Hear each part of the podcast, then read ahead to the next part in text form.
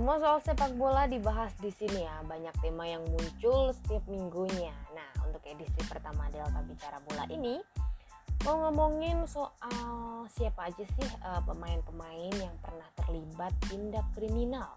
Aduh, tema pertama aja udah langsung menggigit kayak gini ya. Udah puasa-puasa ngomongin tindak kriminal. Jadi ya guys, ternyata sepak terjang uh, para pemain sepak bola itu nggak hanya di dalam lapangan aja. Di lapangan pun mereka lebih beringas loh, au. Terlena dengan ketenarannya sampai lupa diri dan akhirnya terlibat tindak kriminal. Nah, di sini ada beberapa pemain yang masuk catatan polisi setempat gara-gara ulah mereka sendiri. For the first player ya. Ada Diego Maradona. Hmm. Everyone know him ya Pemain kontroversi, pemain legenda sepanjang masa, prestasi membanggakan. Uh. Namun prestasinya tak sebanding dengan tabiatnya ternyata. Maradona pernah melakukan tindakan ceroboh. Suatu hari nih ya di tahun 98 silam, mantan pemain timnas Argentina ini menembaki wartawan yang berkemah di halaman rumahnya. Hmm, emosi dong. Maradona pun keluar rumah dan meletuskan senapan ke arah mobil para wartawan. Mereka pun mengadukan kejadian ini ke polisi dan Maradona harus kena getahnya. Next, Eric Cantona. Nah, kelakuan mantan punggawa Manchester United ini bakal dikenang sepanjang masa sepertinya. Cantona melakukan tindakan yang tak terpuji pasca dirinya diganjar kartu merah saat Red Devils menghadapi Crystal Palace di tahun 95. Waktu itu saat keluar lapangan menuju lorong stadion, Cantona dapat cemoohan dari supporter lawan. Bang Cantona yang baper langsung melayangkan tendangan kungfu ke supporter yang gak ada akhlak itu memang. Cantona pun harus diganjar hukuman penjara selama dua minggu. Namun karena pengajuan banding, hukuman pemain ini diganti dengan pelayanan masyarakat selama 120 jam. Berarti berapa hari ya itu ya? Aduh nggak bisa ngitung deh. Hai pemain berikutnya ada Roman Bedner ya.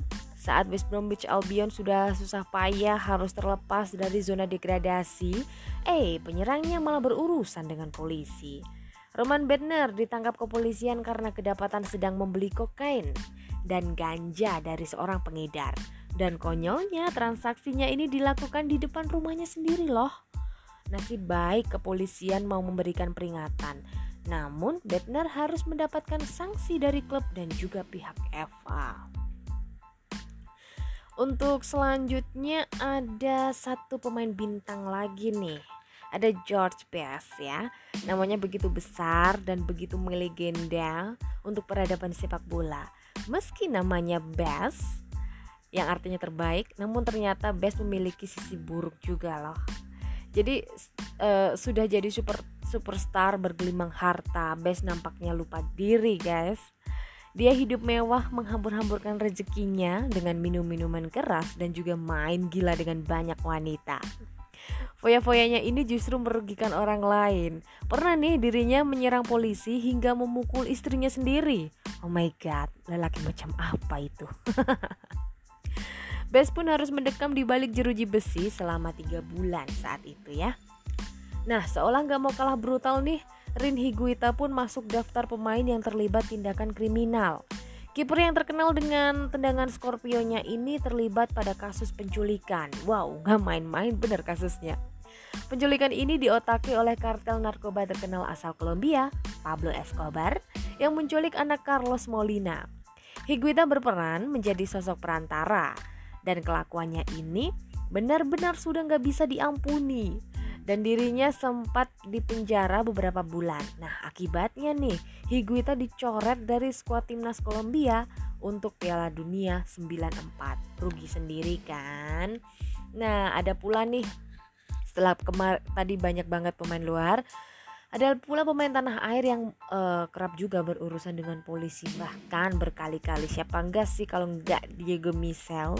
Pemain ini memang cukup bengal ya dengan tabiatnya yang mudah marah memang. Banyak banget kasus yang menjerat mantan pacar dari Nikita Willy ini.